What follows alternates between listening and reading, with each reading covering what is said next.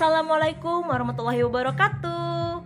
Annyeong hasayo ayuhannas, balik lagi sama admin Karat di sini dan tentu aja dengan new podcast kita kali ini. Oke, sesuai permintaan teman-teman juga.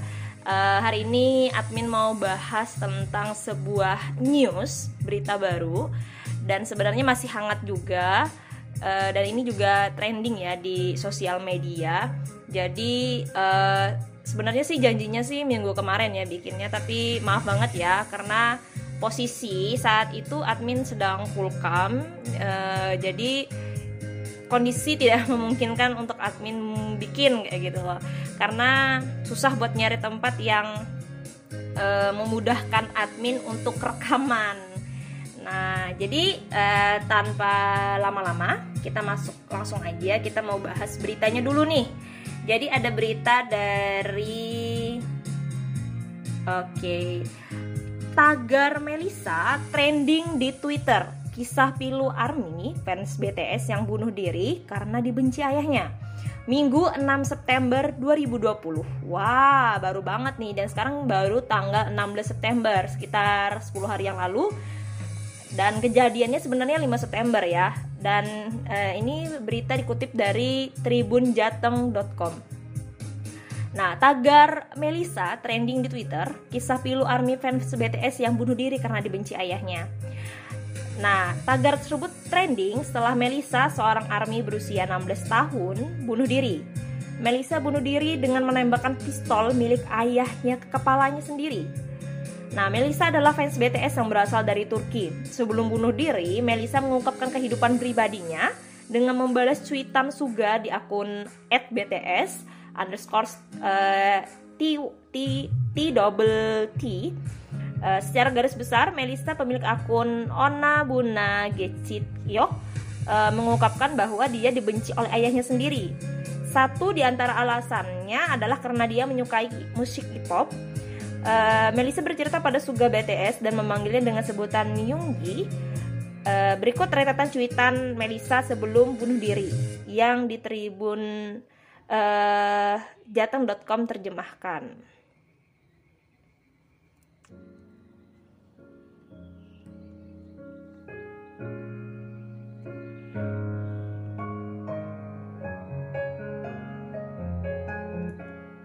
1 September 2019.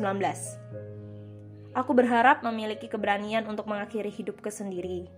Karena tidak melakukannya, aku mengalami hal-hal yang lebih menyakitkan. Situasi ini membuatku bosan. Mungkin aku kekanak-kanakan, tapi jika perasaan ini tidak hilang, aku bisa melakukan hal-hal yang tidak bisa diubah suatu hari nanti. Yonggi. Kondisiku buruk, aku kesakitan dan dalam emosi yang begitu berat, hingga aku tak bisa mengungkapkannya padamu. Tidak pernah begitu sulit mengungkapkan pikiranku lewat kata-kata. Terkadang aku hanya aku hanya benar-benar ingin tahu kenapa aku seperti ini.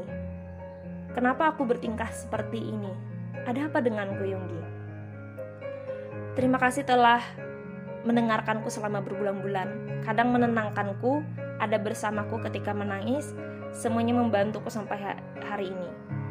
Maaf aku melakukan banyak hal yang mengecewakan, Aku tidak bisa menjaga kata-kataku dan menyakiti diri sendiri. Aku akan melakukan hal yang sama. Aku tidak berpikir bisa pergi tanpamu, tapi lebih baik aku memikirkannya. Jika aku tidak bisa memperbaiki apa pun ketika aku kembali, akankah kita berpisah, Yunggi? Aku takut umurku 16 tahun, aku merasa hidupku sudah berakhir.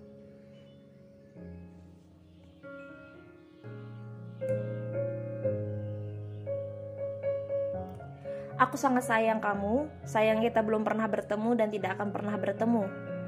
Aku tidak ingin kamu mengenal orang sepertiku. Maaf menjadi orang yang seperti ini. Aku sudah mencoba tapi tidak bisa memperbaikinya. Maaf, tidur yang nyenyak Yun. Tidur yang nyenyak.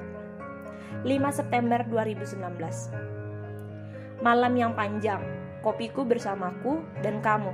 Ayo habiskan malam terakhir kita, Yunggi Hari ini dia mengancam akan merobek posterku dan akan merobek semua posterku hingga dia tidak melihat kartu truf. Aku akan mengambil semua truf dari tangannya. Dia mengancam akan membunuhku hari ini. Dia jadi sangat marah dan menghajarku tanpa ampun. Aku yakin itu. Dia tidak ber tidak pernah berhenti menamparku. Tangan ayahku agak keras, sakit sekali. Awalnya kupikir hidungku patah atau semacamnya. Itu sangat menyakitkan. Aku tidak bisa bernafas. Bibirku bengkak. Ibuku menghancurkan semua harapanku padanya. Hari itu, kami bertemu dan dia menatap mataku.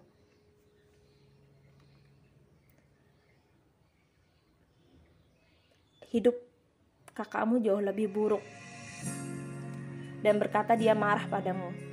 Hanya sekali. Ibuku membandingkanku dengan kakakku. Kau tahu, ibu marah padaku untuk kedua kalinya hari ini. Yun, itu lucu.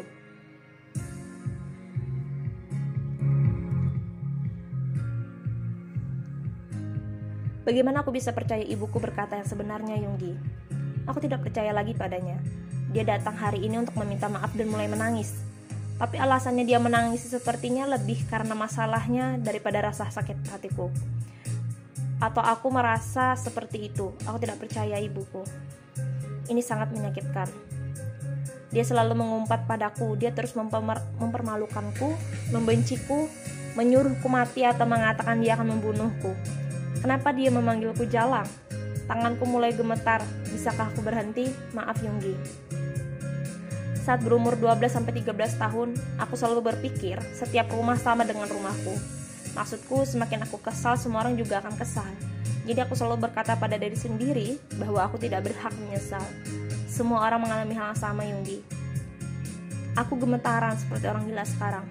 Jika aku tidak terlalu memikirkannya, tidak akan terjadi apa-apa. Seharusnya aku tidak berpikir Yunggi. Bagaimana aku melakukannya? Dua tahun lalu aku menyadari bahwa tidak semua orang mengalami yang aku alami. Kali ini aku berpikir ada orang yang hidup jauh lebih buruk dariku dan aku tidak punya hak untuk marah atau bicara. Mereka benar dalam segala hal yang mereka lakukan terhadapku, karena aku bukan anak sempurna. Apa yang akan kulakukan jika aku mati malam ini dan ayahku mengejar dal karena dia membenciku? Akan akankah Tuhan yang tidak bisa melindungiku di dunia ini melindungiku dari ayah ketika aku pergi padanya atau akankah aku juga menderita di sana? Yunggi aku takut. Aku lebih takut pada ayahku daripada mati. Kenapa hidupku seperti ini?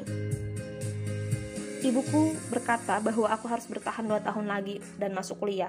Selama dua tahun juga dia akan menutup mata akan hal ini karena aku akan terus dihujani kata-kata kotor ayahku dan membunuh jiwaku. Aku tidak bisa bertahan selama dua tahun. Aku tidak bisa mengatasinya.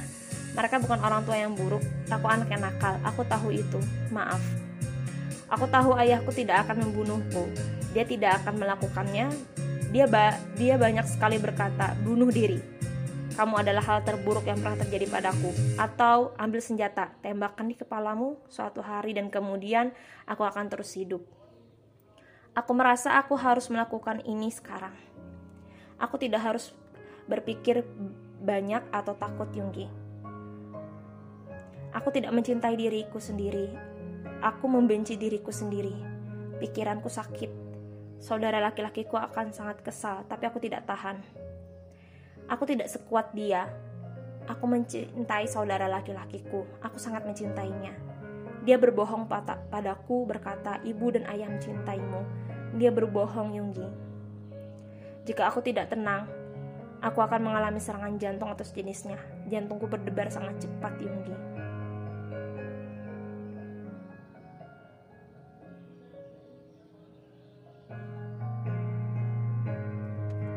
Hingga akhirnya Melisa mengirimkan cuitan terakhir di akun pribadinya at onabuna Aku menarik pelatuknya. Sang ayah juga pernah memberi Melisa tali untuk gantung diri dan berkata, kalau kalau kamu membutuhkan ini untuk bunuh diri. Kepergian Melisa menggugah hati para army untuk berduka cita.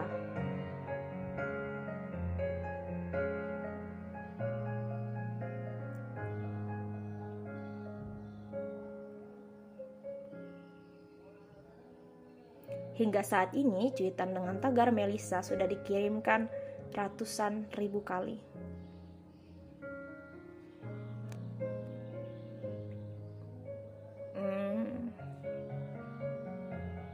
Baiklah. kita bisa dengan sangat jelas uh, melihat fakta dari fans uh, BTS ini atau ARMY uh, apa yang dia alami dia coba ungkapkan dengan sosial medianya dan yang terbaru juga ada berita bahwa uh, kasus bunuh diri Melisa Army BTS mengaku menyesal terungkap sang ayah sempat ditahan, tapi kemudian sang ayah dilepaskan kembali. Jadi ayahnya sempat ditahan sebenarnya, tapi kemudian dilepaskan oleh pihak kepolisian di Turki. Jadi kasus bunuh diri dari Melisa umur 16 tahun, Army BTS asal Turki yang diduga menembakkan pistol di kepalanya kini memasuki babak baru. Ayah ayah Melisa, Ozai 49 tahun ternyata seorang pensiunan perwira non komisioner uh, Turki OJ sempat ditahan namun kini ia mengaku menyesal karena telah memperlakukan putrinya itu dengan buruk.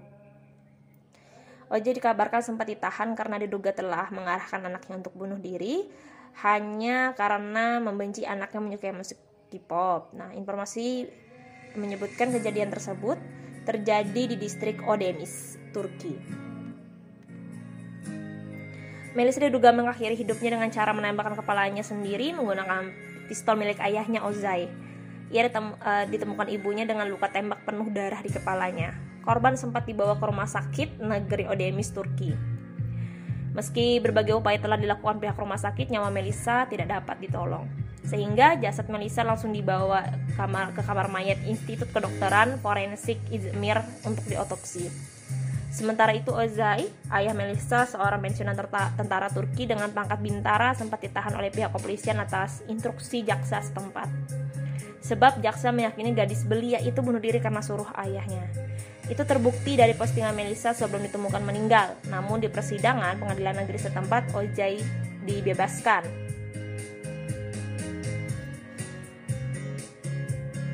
Setelah dikabarkan meninggal akibat bunuh diri, muncul sejumlah postingan bahwa Melissa sempat berdebat dengan ayahnya.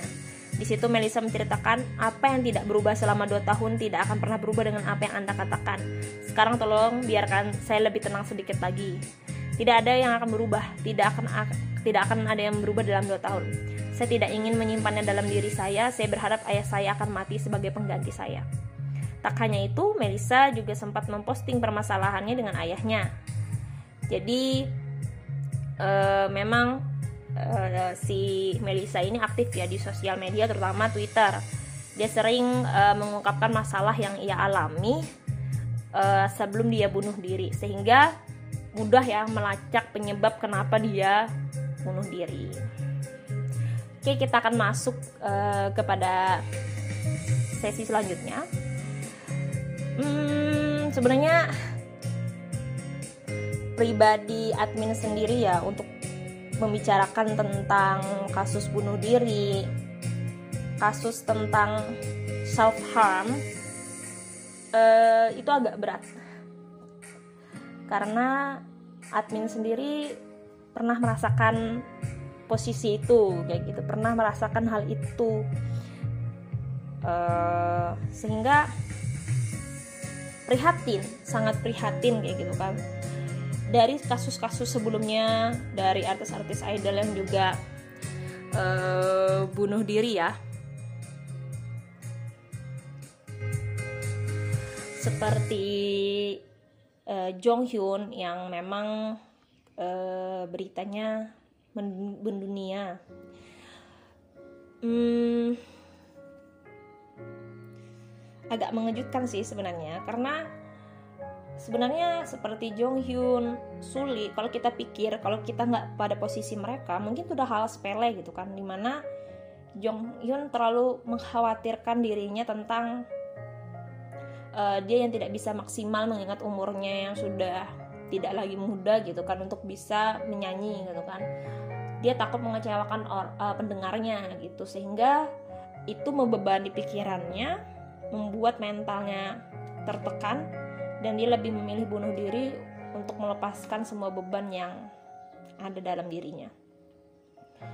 Dan kemudian juga Suli itu tidak kalah menarik perhatian dunia, bahkan baru-baru ini kayak uh, Tiffany SNSD gitu kan berkontribusi dalam mengenang satu tahun meninggalnya mendiang Suli uh, X dari FX yang juga sangat-sangat bikin admin shock gitu kan sebenarnya. Dan sempat seharian penuh memikirkan kok bisa sih gitu loh seorang Suli bunuh diri gitu kan. Sebenarnya ungkapan uh, Tiffany SNSD tentang keberanian dia sebagai menunjukkan kebebasan dia gitu kan uh, luar biasa sebenarnya kan. Mengingat karena admin dulu juga adalah orang yang memiliki paham feminisme yang kita tahu dalam muslim gak ada paham feminisme itu di mana dia berani menunjukkan no bra tidak memakai bra sehingga dia mendapatkan uh, cyberbullying oleh para netizen di dunia sosial media gitu kan. Yang akhirnya dia sempat juga bikin live ya bahwa dia mengatakan sebenarnya apa sih salahku? gitu kan. Kenapa kalian sangat membenciku? Sampai dia mengatakan hal seperti itu. Itu menunjukkan bahwa dia sedang tidak baik-baik saja sebenarnya. Jadi eh, pandangan seorang muslim gitu kan pertama ya prihatin gitu kan dengan keadaan mereka yang kemudian sangat mudah memilih untuk bunuh diri gitu kan daripada untuk menyelesaikan masalahnya. Dan kita tahu dan sebagai orang pada posisi yang tidak mereka rasakan seharusnya kita tidak boleh membuli ya. Karena dalam Islam sendiri kita tuh nggak boleh membuli tidak boleh menghina tidak boleh mengejek. Tapi apa sih sebenarnya sikap seorang muslim seharusnya? Kita lah prihatin prihatin. Dan kemudian mengatakan bahwa uh, lebih kepada nasihat ya tidak seharusnya kita membuli dia. Misalnya andai mereka adalah orang dekat, mungkin kita bisa melakukan pendekatan secara muslim ya, misalnya memberikan saran atau cara menyelesaikan problematika dia dengan pandangan seorang muslim gitu. Sayangnya mereka ini bukan muslim gitu. Sehingga mereka tidak tidak paham gitu loh, tidak memiliki paham sebagaimana muslim seharusnya bahwa tindakan bunuh diri saja itu kan sangat dilaknat Allah dan Allah benci itu. Nah, wallahualam ya untuk seorang Melisa sendiri, Agni sampai saat ini belum tahu gitu loh agamanya apa. Karena untuk kasus di Indonesia saja yang Muslim bunuh diri itu juga banyak, nggak sedikit gitu kan. Berarti sebenarnya mereka nggak paham Muslim, tapi mereka tidak paham. Kenapa? Karena ketika seorang Muslim paham, dia tidak akan mungkin melakukan bunuh diri Nah, itulah kenapa kemudian uh, nilai seorang manusia muslim yang beriman itu dipandang pada ketaatannya. Karena tidak semua muslim itu taat. Tapi sudah pasti seorang manusia yang beragama Islam itu adalah muslim, kecuali dia murtad. Nah, oke kita balik lagi ke kasus sebelumnya banyak ungkapan-ungkapan daripada netizen yang turut prihatin dengan kasus-kasus seperti Melisa, Jong Hyun, kemudian Suli yang lebih memilih bunuh diri gitu kan. Walaupun mereka tidak menginginkan uh, kejadian yang seperti ini, uh, tapi ada pandangan-pandangan yang kemudian harus kita luruskan gitu. Apa kayak gitu kan? Yang pertama kita ambil dari kasus Melisa uh, kenapa sih berita Melisa gitu kan bisa seheboh ini? Padahal kasus-kasus di negeri sendiri aja lebih banyak dan itu lebih menghebohkan. Nah pertama karena dia army dia K-popers dia uh, seseorang yang kemudian uh, berada pada uh, apa ya? Karena dia army dia BTS gitu loh. Dia berarmy yang uh, dia tuh fans BTS yang kemudian berita dia itu sangat menarik perhatian banyak orang. Kita tahu ya BTS itu adalah boy band yang mendunia udah saat ini gitu kan. Yang kemudian kasus-kasus kecil aja itu sangat mudah trending apalagi menyangkut BTS nah sehingga uh, kesalahan pada berita ini itu adalah eh, para netizen itu memandang hanya dengan logikanya sendiri. Eh, nah, dan yang muslim juga ikut-ikutan. Dia tidak menggunakan apa pandangan dia sebagai seorang muslim. E, banyak yang mengira bahwa ini karena ayahnya, ayahnya yang nyuruh. Padahal e, tidak disuruh maupun disuruh ayahnya, bunuh dirinya Melisa itu kan pilihan dia ya. Kalau kita balik lagi kepada seorang muslim tentang meyakini tentang kode dan kodor, kita pasti tahu ya ada pada uh, ada yang pada ranah kuasa Allah, ada yang ada pada ranah kuasa kita. Apa sih yang pada ranah kuasa Allah? Kita dilahirkan dengan orang kedua orang tua yang seperti sekarang misalnya. Kemudian kita terlahir er, sebagai seorang perempuan, kita lahir sebagai seorang laki-laki gitu kan. Kemudian dengan fisik kita yang saat ini itu adalah kuasa Allah. Bisa nggak sih kita minta sama Allah aku tuh mau lahir dari uh, seorang misalnya Amita Bachchan juga kan Syahrukan misalnya atau dengan bisa nggak sih kita minta lahir dengan hidung mancung, alis tebal, bulu mata lentik nggak bisa. Semua itu ada pada ranah Allah. Jadi ada yang namanya kita tadi kode dan kodar. Kode itu adalah uh, ketentuan Allah yang mana ada pada kekuasaan Allah dan ada kekuasaan kita sehingga makanya seperti rambut kita yang misalnya rambut kita, hidung kita, fisik kita itu tidak akan dihisap. Apa yang dihisap adalah pada ranah kita, ranah kuasa kita. Apa itu? Pilihan. Life is choice. Pilihan kita. Misal nih, di luar sana ada berbagai macam orang yang memiliki fisik yang tidak sempurna. Tapi ada dari mereka yang tidak sempurna, kemudian tidak bisa kita miliki bakatnya. Ada yang misalnya tidak punya kaki tapi dia bisa melukis, sedangkan kita dengan fisik lengkap tidak bisa melukis. Sehingga maka yang Allah akan hisap adalah uh, Allah tidak melihat dari daripada ciptaannya, tapi bagaimana Allah melihat ketaatan kita kepadanya. Seperti itu. Kemudian apa kodor? Kodor itu adalah khasiat. Khasiat yang mana suatu benda. Misal nih, seperti tadi, mau ayahnya nyuruh, mau tidak nyuruh, bunuh dirinya Melisa itu ada pilihannya. Kemudian menggunakan pistol. Apakah pistolnya bersalah? Enggak. Pistol itu benda mati. Khasiatnya untuk menembak. Tapi ketika kita yang Allah uh, ciptakan kita tadi dengan sedemikian rupa kita gunakan pistol tadi untuk menembakkan kepada diri kita, otomatis kita berdosa. Bahkan bunuh diri tadi adalah haram. Sehingga ini yang harus diluruskan teman-teman. Banyak sekali permasalahan, ya walaupun benar, sikap ayahnya salah. Tidak seharusnya seorang ayah mengatakan hal-hal seperti itu kepada anaknya ya. Kita udah minus ini, sikap ayahnya udah minus dan ayahnya dinyatakan memang bersalah. Nah, bahkan sempat ditahan tadi ya. Jelas.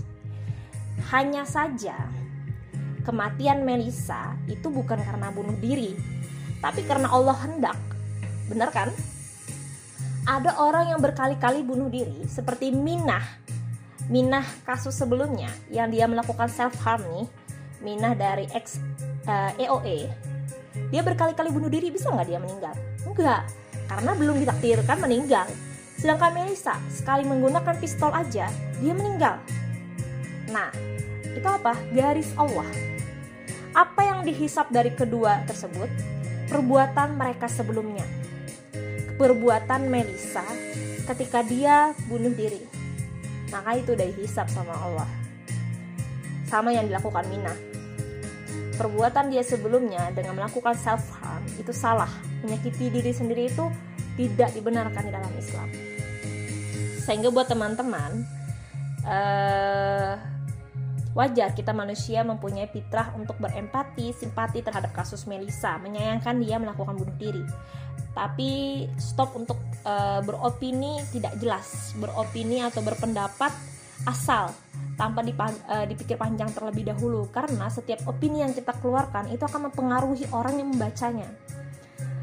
Karena uh, akhirnya opini-opini dari para netizen yang tidak paham dengan pandangan dia logika sendiri nih itu akan uh, apa ya bisa membuat kesesatan secara tidak langsung sebenarnya. Maka berhati-hatilah gitu kan. Karena banyak banget ya kasus self harm yang admin temuin di Twitter terutama karena mungkin dulu juga admin berada di dunia role players gitu kan. Sehingga banyak banget anak-anak RP yang tidak sedikit melakukan self harm seperti yang Minah EOE lakukan nah maka dari itu uh, Islam tuh udah mengajarkan kayak kita ya sedemikian rupa ketika kita menghadapi suatu masalah. Seperti yang dilakukan Melisa itu sebenarnya tindakan dan sebenarnya benar-benar salah seperti itu. Prihatin gitu kan bagaimana juga itu dipengaruhi oleh ayahnya secara tidak langsung dan tentu saja ayahnya bersalah gitu kan. Kalau kita ingat deh ya bagaimana uh, Rasulullah dulu kayak gitu kan coba deh kita pada posisi Rasulullah yang dibully, disakiti, bahkan sampai hendak dibunuh kan. Nah, sedangkan si ayah hanya kemudian melakukan kata-kata kotor, kemudian memberikan sebuah tali untuk menyuruh Melisa bunuh diri. Sebenarnya juga kalau admin pada posisi Melisa juga merasakan hal yang sama, hanya kemudian bagaimana uh, kita sebagai muslim bertindak ketika kita mendapati ujian seperti itu. Kita lihat kita bercermin pada suri tauladan kita Rasulullah. Maka dari itu selalu selalulah kita loh bercermin kepada Al-Qur'an bercermin kepada as-sunnah gitu loh. Jangan jangan melepaskan diri daripada itu gitu. Karena pegangan kita itu kalau kita nggak berpegang teguh sama itu kita mungkin aja pada posisi Melisa dengan mudah bunuh diri maka dari itu stop judge orang yang mengalami depresi stop menjudge atau membuli. Jadilah seorang muslim yang berdakwah atau menasehati itu karena cinta, karena sayang. Seperti yang Rasulullah lakukan. Beliau tidak melakukan uh, tidak melakukan dakwahnya dengan serangan fisik. Beliau bersabar walaupun disakiti sampai berdarah-darah, dihina, dicaci maki. Tapi yang apa yang Rasulullah lakukan? Bersabar tetap berdakwah, tetap menyampaikan kebenaran. Sampaikan walaupun pahit. Luar biasa banget kan ya suri tauladan kita gitu loh. Ya sebenarnya dengan itu kita tuh bisa bercermin, kita tuh bisa sekuat beliau sebenarnya. Hanya saja kemudian kita terlalu banyak menelan informasi yang salah sehingga membuat kita itu lemah. Lemah secara mental, secara jiwa, dan mudah kita bisa mengambil tindakan seperti Jong Hyun, seperti Suli, seperti Melissa. Ayo tolong mereka. Ayo bantu mereka. Karena admin sendiri pernah mengalami posisi itu dan tidak ada siapa pun saat itu. Admin merasakan frustasi yang sangat berat karena tidak di dunia sosial media, di dunia nyata, banyak masalah yang bertubi-tubi yang harus admin hadapi. Dan itu nggak mudah. Mungkin ada orang-orang di sekitar kita yang juga ternyata mengalami kasus sama seperti Melisa kan kita tidak pernah tahu ya bisa saja Allah menjadikan kita perantara untuk menolong orang-orang seperti mereka melalui kita mungkin saja dia mendapatkan hidayah dari Allah seperti admin sendiri. Anda saat itu admin lepas kendali mungkin admin juga akan memilih jalan yang sama seperti Melisa. Hanya karena Allah sayang, Allah sangat sayang kepada hamba-hambanya. Admin selamat dari jalan yang sesat itu. Dan alhamdulillah Allah memberikan kesempatan admin untuk tetap hidup sampai sekarang. Bisa ngobrol sama teman-teman. Sharing sama teman-teman dan berbagi sama teman-teman. Yuk kita jadi pendakwah. Yang menyayangi sesama saudara kita yang menolong mereka mengatakan kebenaran yang Islam ajarkan pantang menyerah dan tetap terus maju. Ingat suri tauladan kita Rasulullah para sahabat dan sahabiah yang melalui jalan yang tidak pernah mulus. Jalan kita ini sangat-sangat ringan bahkan tidak ada tandingannya dengan yang mereka lakukan. Andai jalan mereka mulus tidak ada surga dan neraka. Semua masuk surga jalan ini berliku untuk orang-orang yang kuat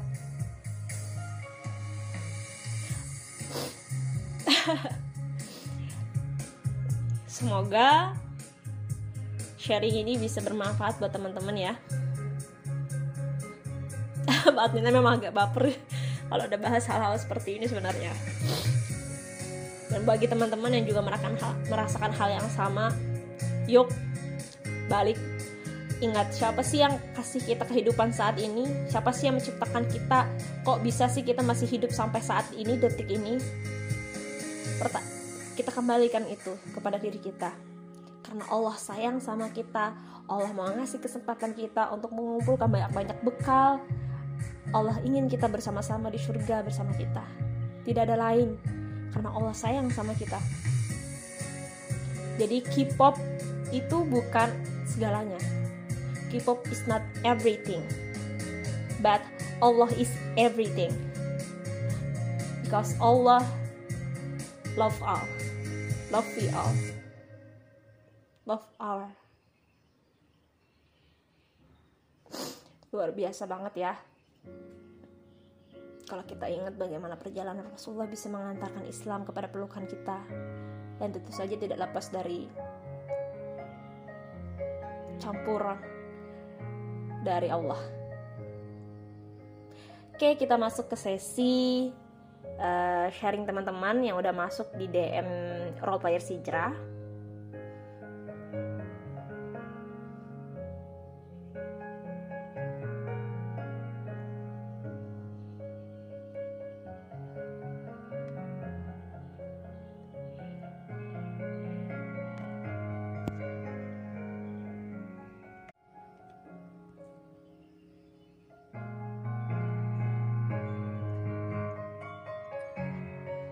Oke, yang pertama, aku dulu pernah self harm.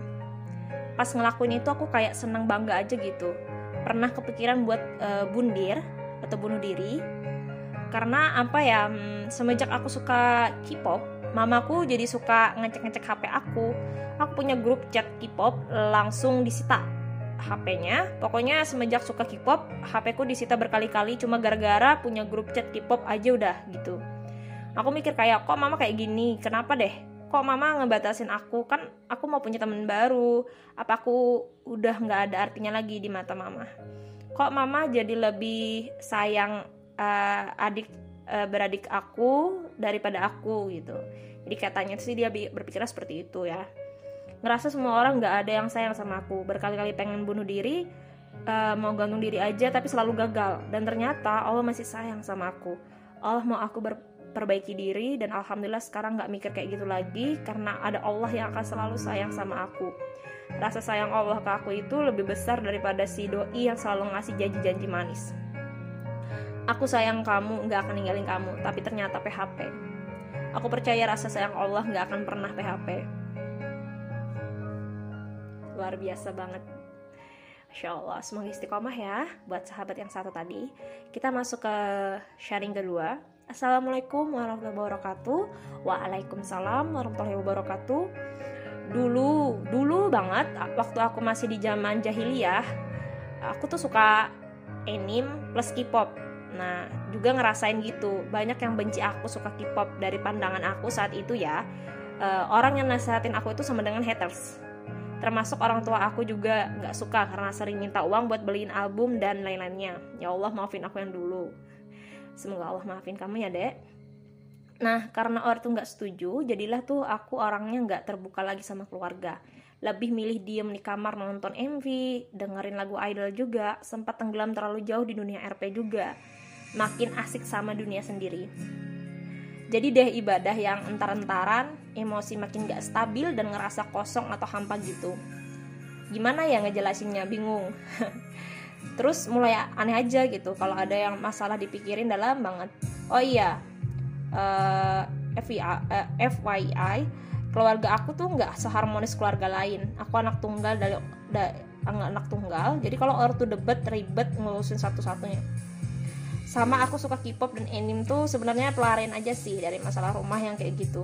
Tahun-tahun itu ortu sering debat dan ya haruslah aku yang tengahin. Tiap udah selesai debatnya pasti pelarianku K-pop sama anime. Tapi di situ aku nggak dapet nggak dapet ketenangan juga dan lama-lama jadi depresi sendiri. Mulai main sama Cutter maaf dan mulai ada keinginan bunuh diri. Mungkin karena ibadah yang berantakan jadi nggak bisa kontrol diri. Dan di satu titik aku ini ngapain sih? Dari situ mulai pelan-pelan merubah hidup uh, ngurangin capping atau self harm tadi ya maksudnya ngurangin K-pop sama anime perbanyak ibadah lagi ngedalamin Islam yang ternyata wah banget.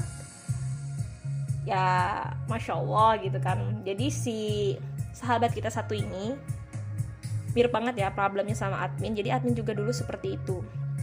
Jadi kalau admin nggak cuman K-pop ya dulu juga anime di Jepangan Barat pokoknya semuanya didalemin. Karena ketika pada posisi seperti yang sahabat kita rasain tadi dari dari keluarga yang broken home yang berantakan tidak ada tempat yang bisa menjadikan ketenangan buat admin sendiri akhirnya mencoba lari ke sana mencari ketenangan di sana yang mana bisa membuat kita tenang di situlah yang ternyaman. Padahal kita punya Allah yang selalu menunggu kita. Menunggu hambanya bersujud lama untuk meminta ampun meminta pertolongan. Dan kita aja sih sebenarnya yang kurang bersyukur dan tidak pernah merasakan uh, kemewahan yang sebenarnya Allah berikan karena rasa kurang bersyukur dan merasa terus-terus kurang dan tidak puas itu yang membuat kita sebenarnya uh, apa tidak tenang gelisah dan merasa seperti haus akan dunia. Next uh, sharing ketiga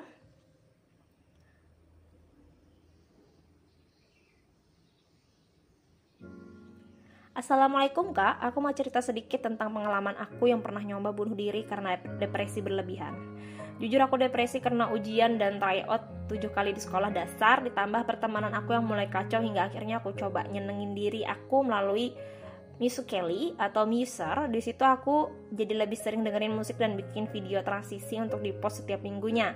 Tapi seiring berjalannya waktu, aku juga sering nonton reaction Kelly dari Kino dia sering komentarin tentang musik Kelly-nya Amri uh, salah satu user uh, favorit aku. Dan aku ngeliat dia juga ngebuat reaction MV BTS DNA dari situ aku sering denger lagunya tapi sebelum itu juga aku memang suka nonton drakor sama mama dan udah kenal Suju dan SNSD jadi pas aku lihat itu udah nggak heran lagi sama gaya mereka. Dan lama kelamaan aku mulai suka K-pop dan drakor.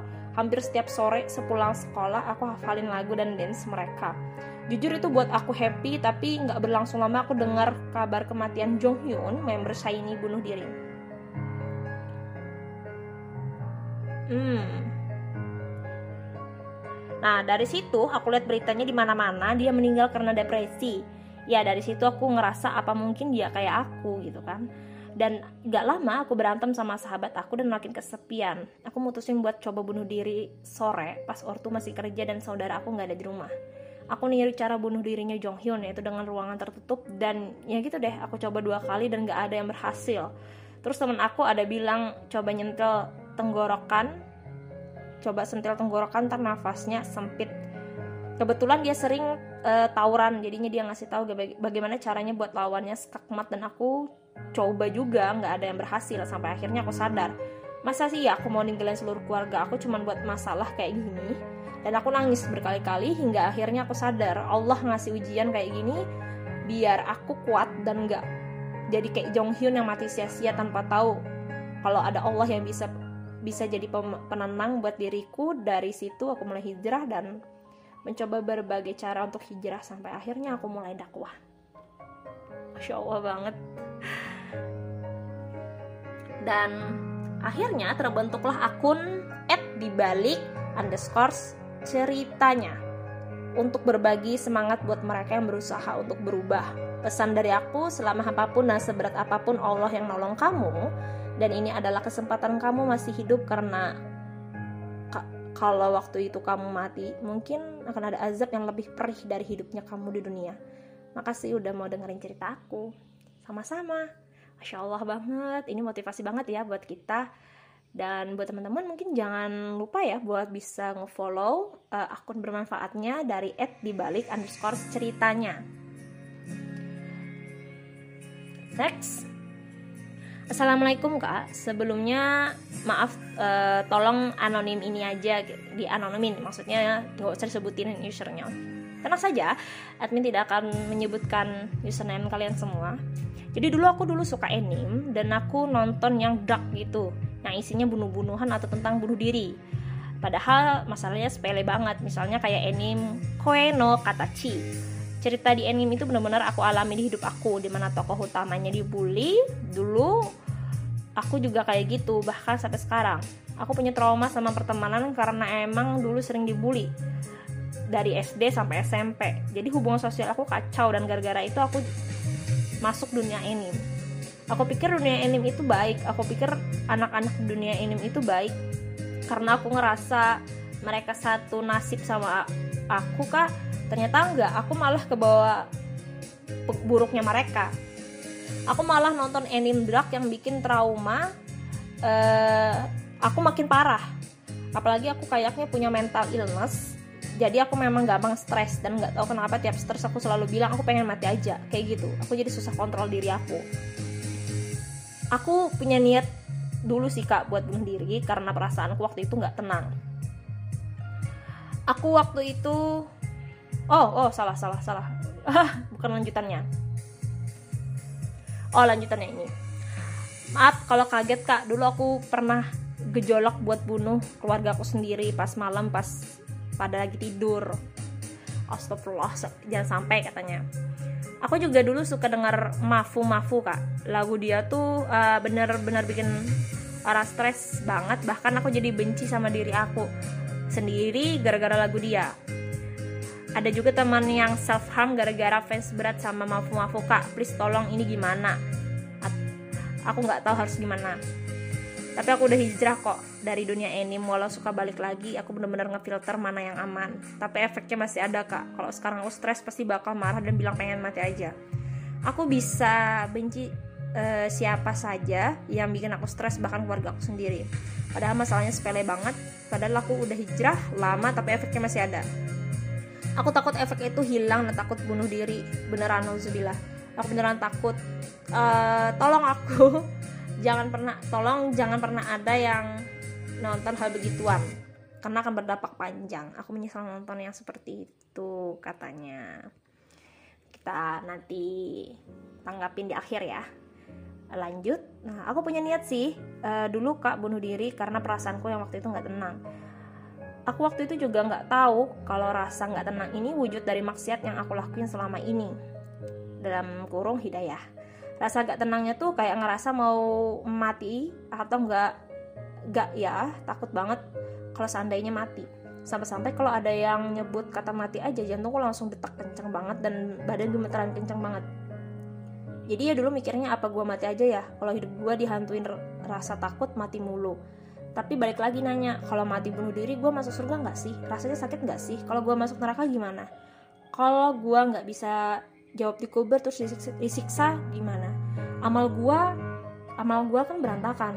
Nah dari pertanyaan itu aku pula aku bangkit dari hijrah dan alhamdulillah rasa nggak tenang itu hilang dan nggak pernah kepikiran buat bunuh diri lagi. Masya allah. Lanjut. Bismillah. Aku mau share pengalaman aku Min. Jadi dulu aku tuh kan sebenarnya udah lama nggak main RP lagi, tapi pas pandemi ini aku uh, futur banget banget.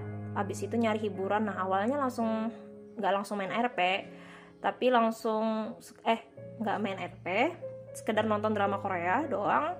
Tapi lama-lama kayak puyeng sama tugas kuliah yang makin numpuk yang waktu itu nggak ada habisnya aku melarikan diri ke RP lagi sumpah aku tuh nyesal banget karena main RP lagi aku tuh bikin itu tuh bikin aku jadi lupa sama tanggung jawab aku sebagai mahasiswa. Yang di mana aku udah jarang banget ikut kuliah online. Pokoknya aku mah gara-gara itu sering begadang. Jadi susah bangun pagi otomatis sering ketinggalan kuliah daring. Sedih pokoknya mah ngingetnya dan bener sih dampaknya nil dampaknya dinilai aku sumpah. Nilai aku anjlok banget dan bikin aku stres sampai sekarang mikir gimana ini mau lanjutin kuliahnya. Sementara nilainya anjlok. Gini gini gini KKS-nya gak memenuhi SKS-nya gak memenuhin gimana mau uh, ngontrak matkul ke depannya. Jadi suka mikir buat bunuh diri. Lanjut. Oh, udah habis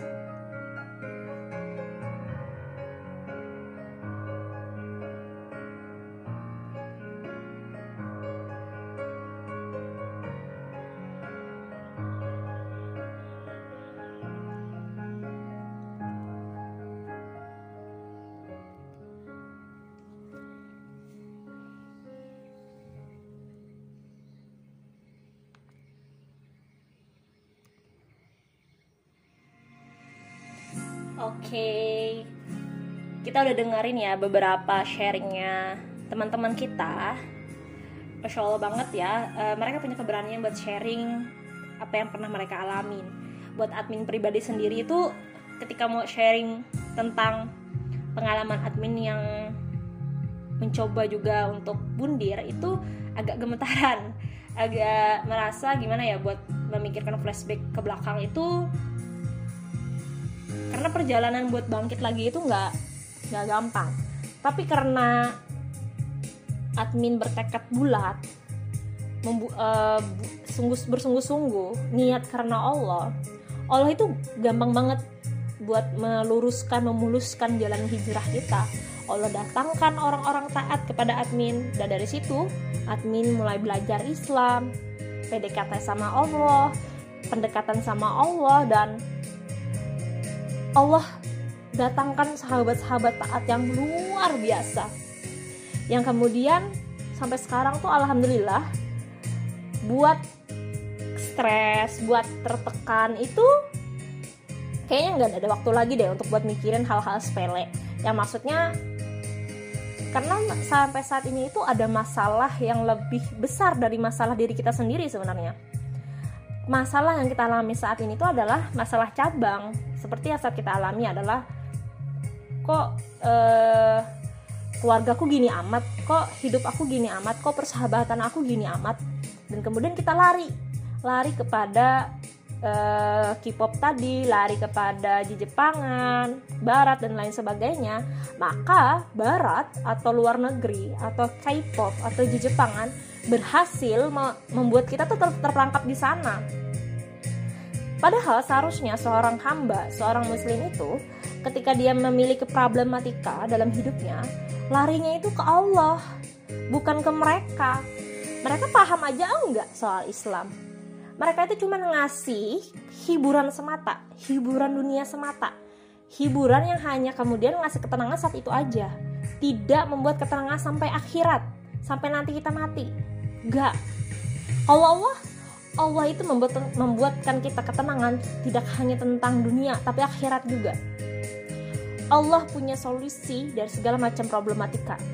Kitanya aja manja sebenarnya, kita aja nggak mau cari tahu sebenarnya. Udah ketahuan banget kan dari sini gitu, dari tindakan kita yang gampang banget buat memilih mati, bunuh diri itu kita lemah. Kita ini manusia lemah, terbatas dan penuh dosa udah penuh dosa, lemah, terbatas, ngelak lagi sama Allah. Kalau ngingat terdulu itu nyesel banget sih sebenarnya gimana ya? Allah Allah sayang banget sama sama admin gitu kan. Oh kurang baik apa sih Allah sampai ngasih bisa kesempatan sampai saat ini gitu kan? Andai saat itu admin mati, bekal apa yang mau admin bawa pulang? Sedangkan saat itu saja tapi nggak kenal dengan Islam. Mengaku muslim tapi nggak kenal dengan Allah.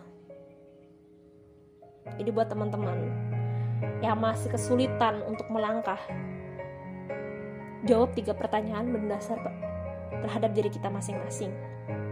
Dari mana kita berasal? Untuk apa kita hidup di dunia ini? Dan akan ke mana kita? Masya Allah, akhirnya uh, podcast ini telah selesai dan kita udah bahas juga. Semoga ini menjadikan kita bisa terbuka lagi, open minded lagi sebagai seorang muslim sejati. Dan kita harus melek nih, apalagi kita seorang muslim benar-benar harus melek dengan Islam, dekati Islam, cari tahu Islam, terutama kepada Allah. Next akan ada kolaborasi dari role players hijrah dengan Nadine Skarim untuk membuka uh, wawasan lagi yaitu tentang kok bisa sih kita punya banyak problematika tidak hanya diri kita tapi di keluarga kita di sekitar kita bahkan dunia. Kok bisa sebanyak itu sih masalah kita? Kok kita harus mikirin itu sih? Jadi kita harus berbuat apa nih? Nah akan dibahas dikupas dan kita akan kasih solusi dari pandangan sudut pandang Islam. Jadi Terus ikuti podcast-podcast terbaru Players Hijrah dan kolaborasi-kolaborasi yang luar biasa bersama sahabat-sahabat taat. Semoga uh, podcast kali ini bermanfaat untuk kita semua. Salah hilaf mohon maaf. Jangan pernah jerah ya dan jangan pernah bosan buat mendengarkan podcast dari Roleplay Hijrah. Oke, salah hilaf mohon maaf. Wassalamualaikum warahmatullahi wabarakatuh. Annyeonghaseyo Yohanes. Sayonara.